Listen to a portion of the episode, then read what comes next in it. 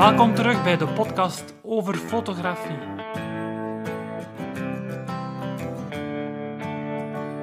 De Nederlandstalige podcast, volledig gewijd aan fotografie.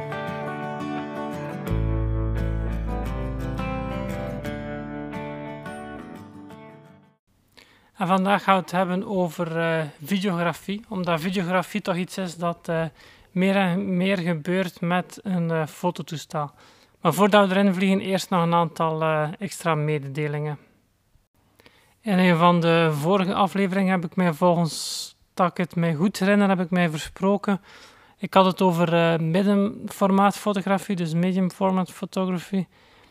En ik heb daarbij gesproken over het 6 op 6 uh, filmformaat. Dus dat je 120 rolfilm hebt, waarbij je dan opname, bijvoorbeeld met de Hasselblad-camera, kun je op 120 rolfilm, kun met een A12-rug kun je 12 opnamen maken van 6 op 6. Of als je een A16-rug, als ik me niet vergis, gebruikt, dan heb je um, 16 opnamen van 6 op 4 maar die 6 op 6 en die 6 op 4, dat zijn dus natuurlijk geen inches. Ik heb mij denk ik een paar afleveringen terug versproken.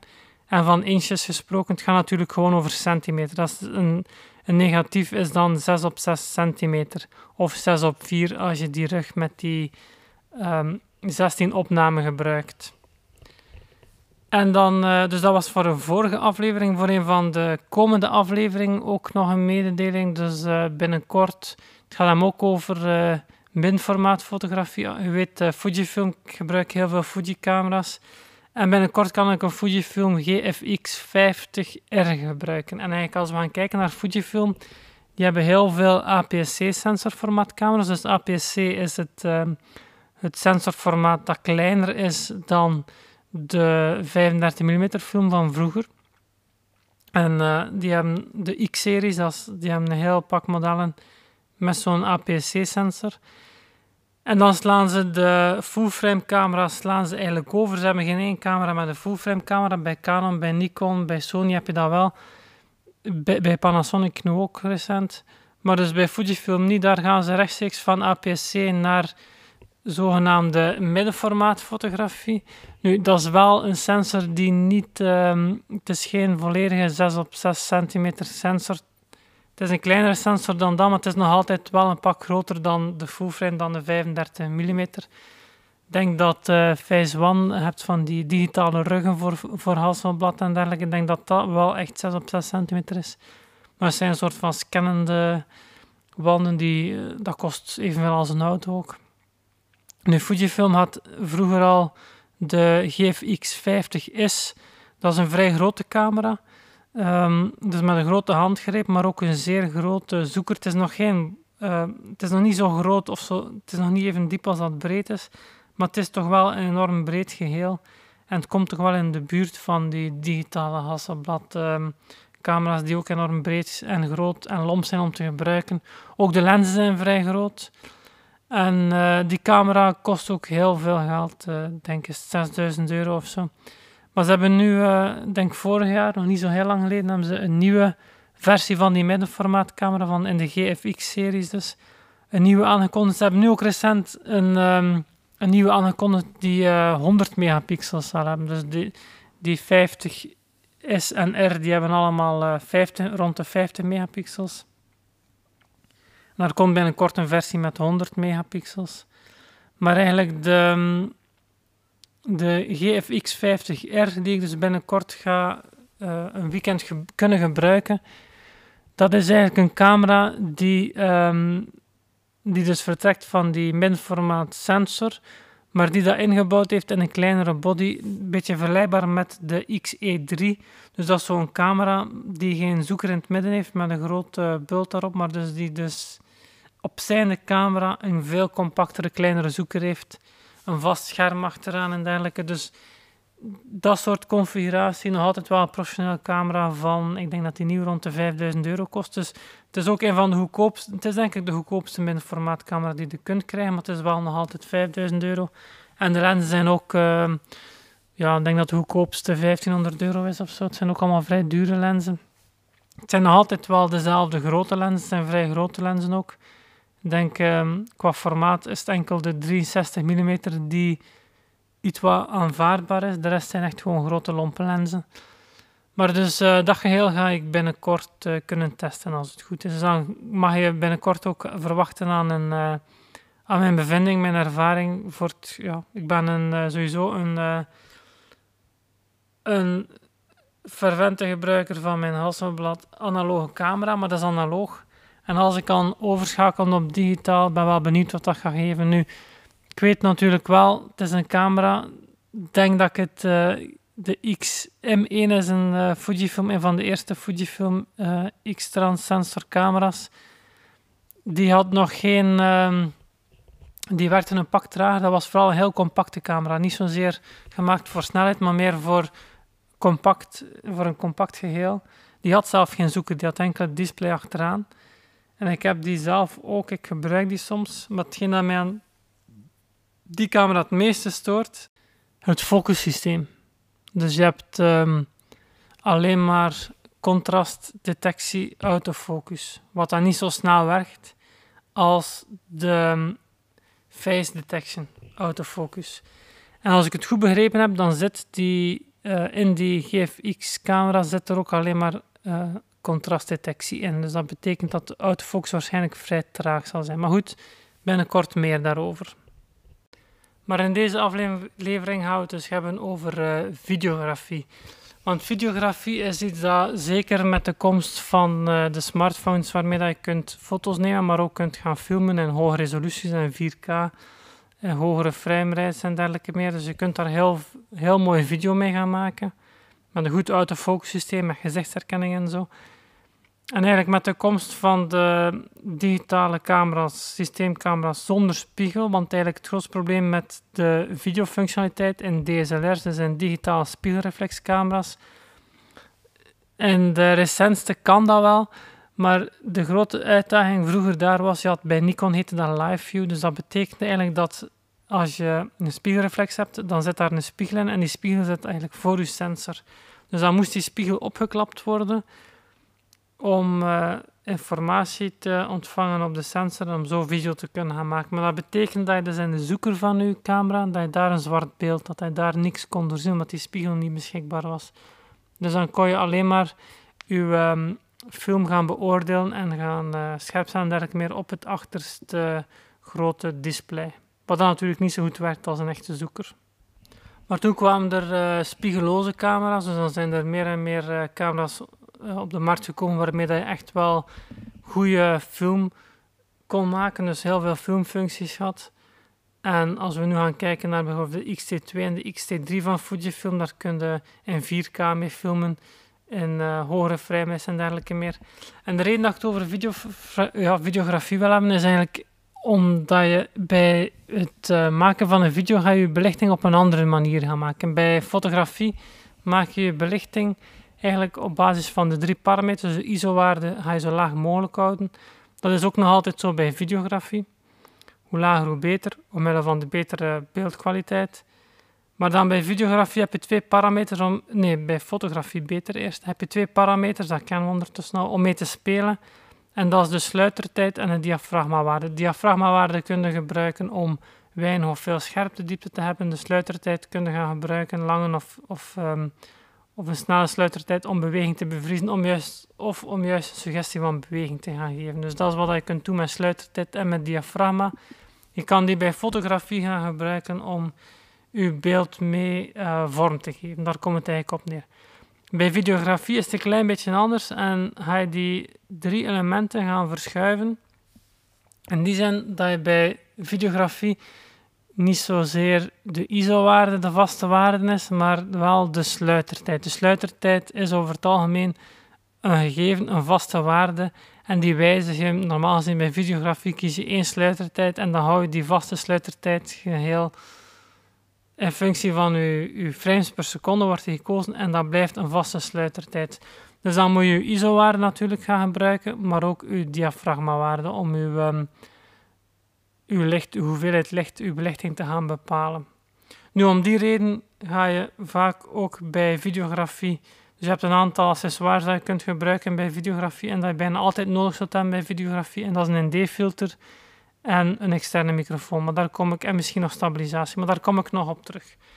Nu gaat het vooral over ehm, die vaste sluitertijd. Dus hoe bepaal je die vaste sluitertijd?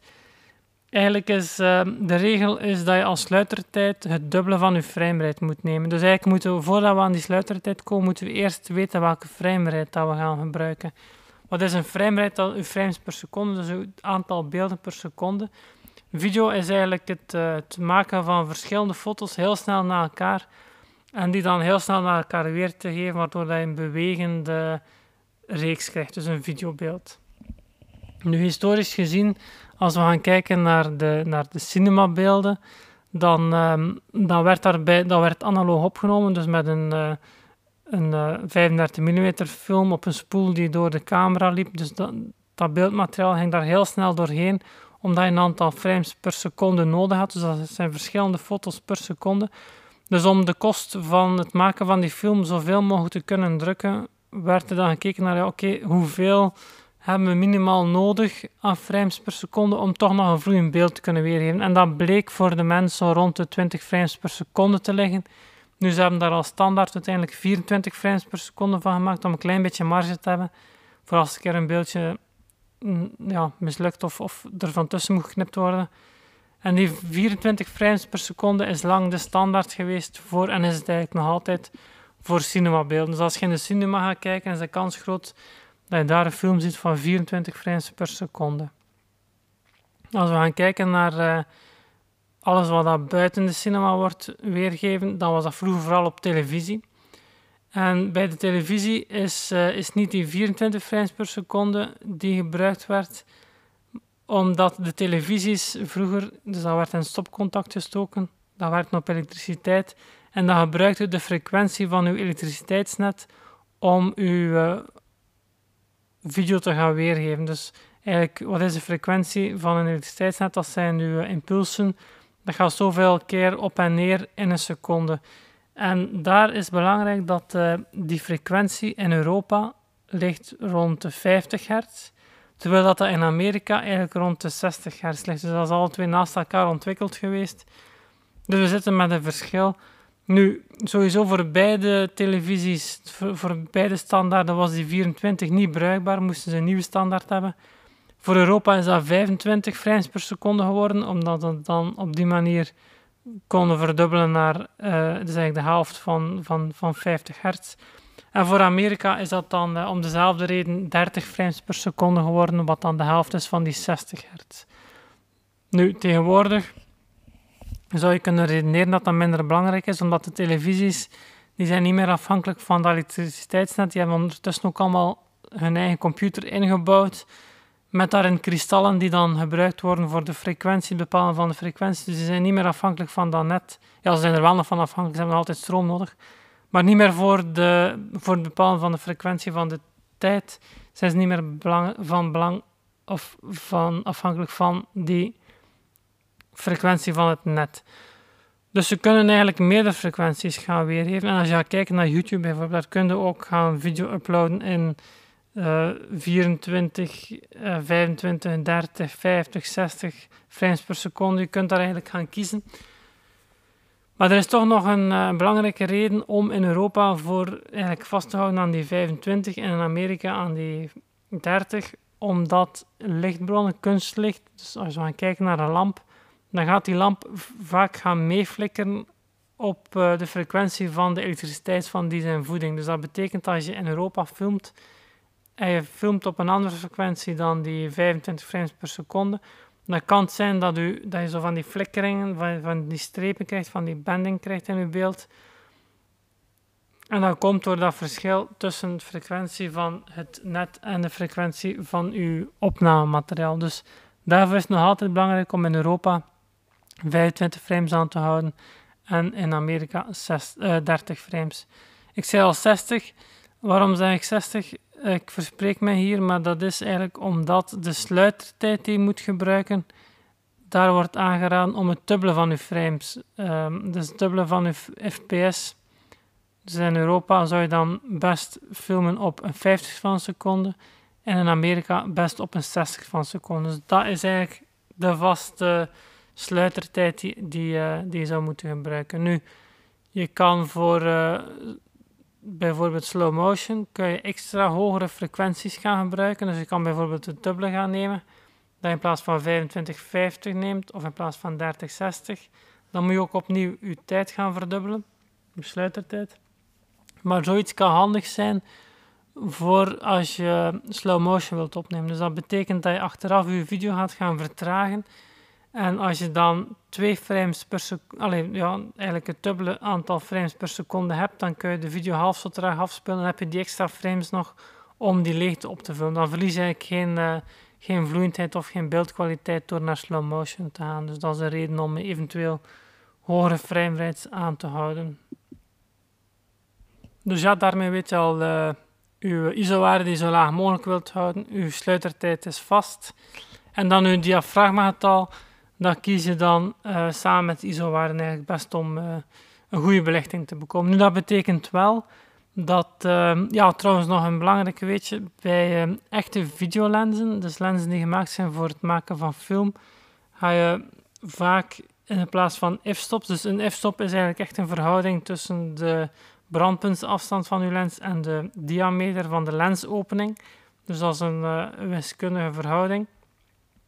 Maar dat betekent als je één lens op f2 gebruikt en je wisselt een lens voor een andere en gebruikt ook die andere lens op f2, als dat twee verschillende brandpuntsafstanden zijn, dan kan dat heel goed zijn dat die f2 meer of minder licht geeft in de ene lens dan in de andere lens. Voor fotografie is dat niet zo'n groot probleem, omdat je afzonderlijke beelden hebt, dat je kunt per beeld je beeld, je belichting wat gaan corrigeren.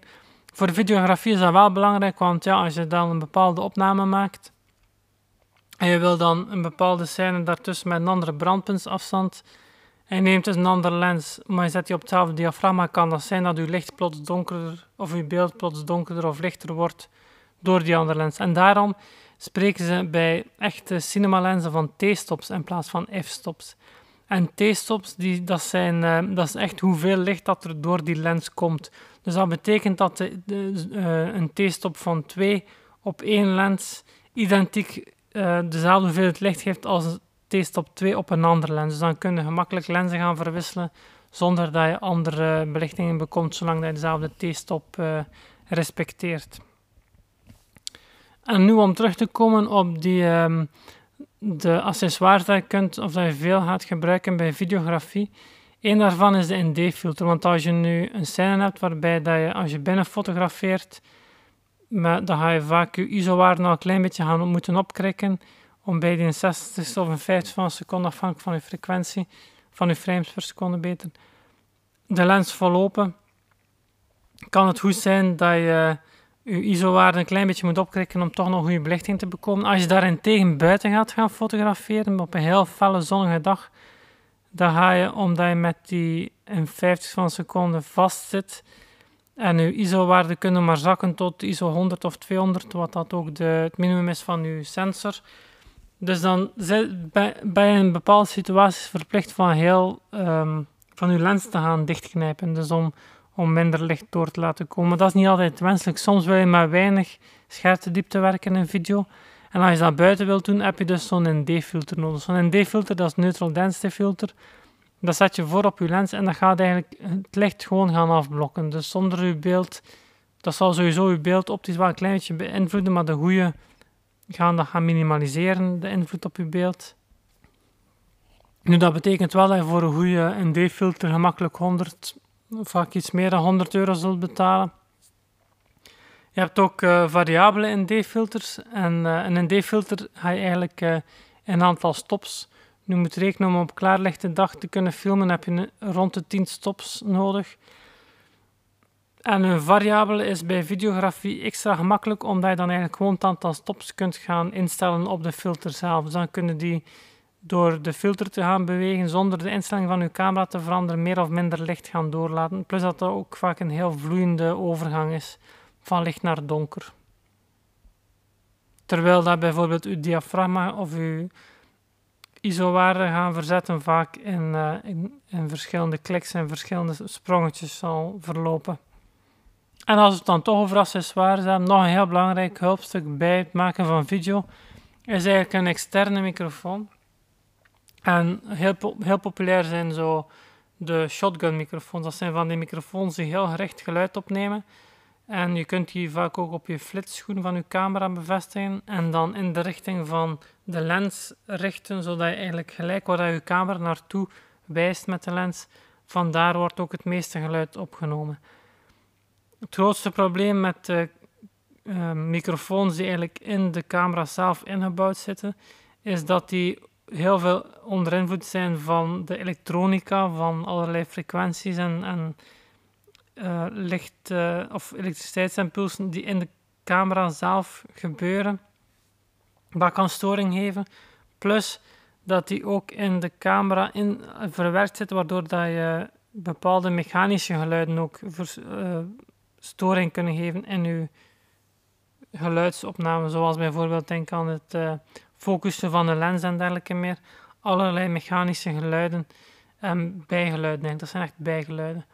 Het voordeel van zo'n shotgun microfoon is dat dat over het algemeen ook op een soort van rubberen voetje is bevestigd, zodat dat eigenlijk het geluid en de trillingen van uw camera gaat gaan isoleren tegenover het geluid dat eigenlijk echt moet opgenomen worden van, uh, van uw scène. En geluid van u, van, in een video is geluid natuurlijk ook super belangrijk, dus zeker niet te verwaarlozen.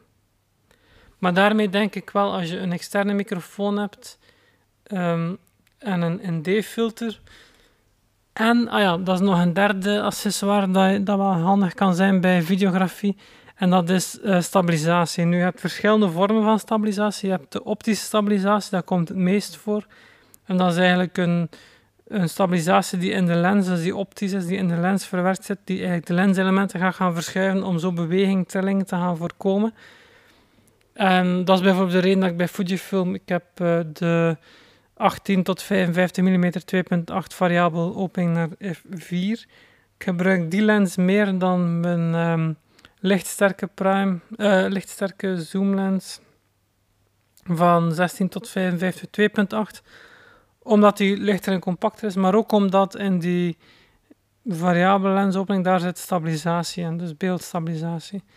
Een, uh, een andere vorm van stabilisatie is de IBIS stabilisatie.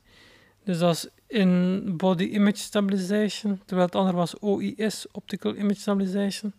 En die IBIS die is eigenlijk, uh, dat gaat hetzelfde gaan doen, maar in plaats van dat dat uh, lenselementen gaat gaan bewegen, gaat dat de sensor gaan bewegen, om zo de trilling te gaan opheffen. En dat heb je bij Fujifilm eigenlijk alleen maar in de XH1 en de H staat daarbij voor hybrid. Dus dat is denk ik, ja, dat is de, volgens mij de enige camera van Fujifilm die IBIS heeft. Bij Panasonic heb je trouwens wel uh, bij die Micro Four Thirds camera zit dat vaker ingebouwd. En ook bij Sony camera's zit er trouwens uh, de Sony Alpha vanaf de 2 zit denk ik zeker zit er ook IBIS in de camera. De Alpha 7.1 had dat nog niet bij mij weten. En dan uh, heb je nog een, een derde en laatste accessoire optie, beter voor stabilisatie en dat is een, een, eh, gebruik van een externe stabilisatie. Zoals bijvoorbeeld een gimbal, dat is dan eigenlijk een constructie waar dat uw camera op gemonteerd wordt en dat gaat dan met motortjes uw camera in evenwicht gaan houden. Maar dat is al een vrij groot gegeven. Het compactste dat daarin bestaat is voor een smartphone is de DJI Osmo Mobile is dat denk ik dat dat noemt. Dat zijn vrij compacte oplossingen, maar voor een, ehm, een volledige uh, camera te gaan stabiliseren heb je al een vrij groot uh, ja, gimbal nodig. Maar daarmee heb ik denk ik wel de voornaamste instellingen en accessoires voor videografie opgenoemd. Dus het belangrijkste is dat eigenlijk uh, uw sluitertijd een vast gegeven is en dat je dus met de andere parameters moet werken om uw belichting te gaan bepalen.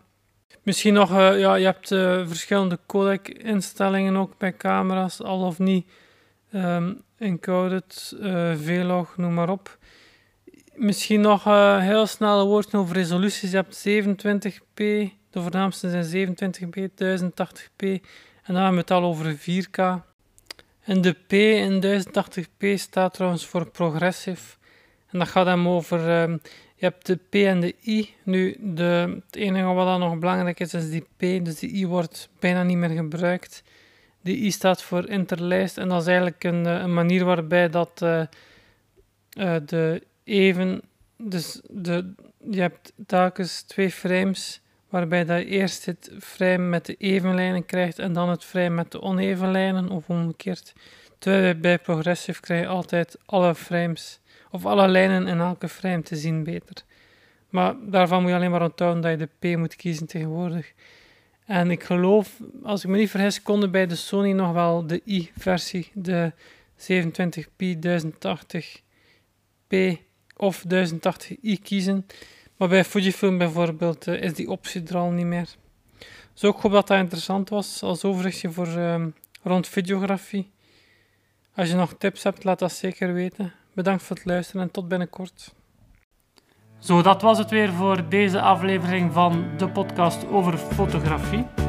Allemaal bedankt om te luisteren. Ja, als er vragen zijn, dan uh, mag je die altijd of opmerkingen of uh, voorstellen van bepaalde onderwerpen of suggesties, wat dan ook. Je mag die allemaal doorsturen via e-mail naar hans.hcpl.be. Dus Hans is mijn voornaam. Uh, eh, HCPL spel je Hotel Charlie Papa Lima. En .be is uh, de domeinnaam voor België. Dus uh, altijd welkom. Ik doe mijn best om alles te lezen en te beantwoorden. En indien mogelijk verwerk ik natuurlijk ook alles graag in de podcast. En dan zal ik je naam zeker, je voornaam zeker vermelden. Dus uh, tenzij dat je natuurlijk vraagt om anoniem te blijven. Dus dat was het voor deze aflevering. Bedankt voor het luisteren en graag tot de volgende.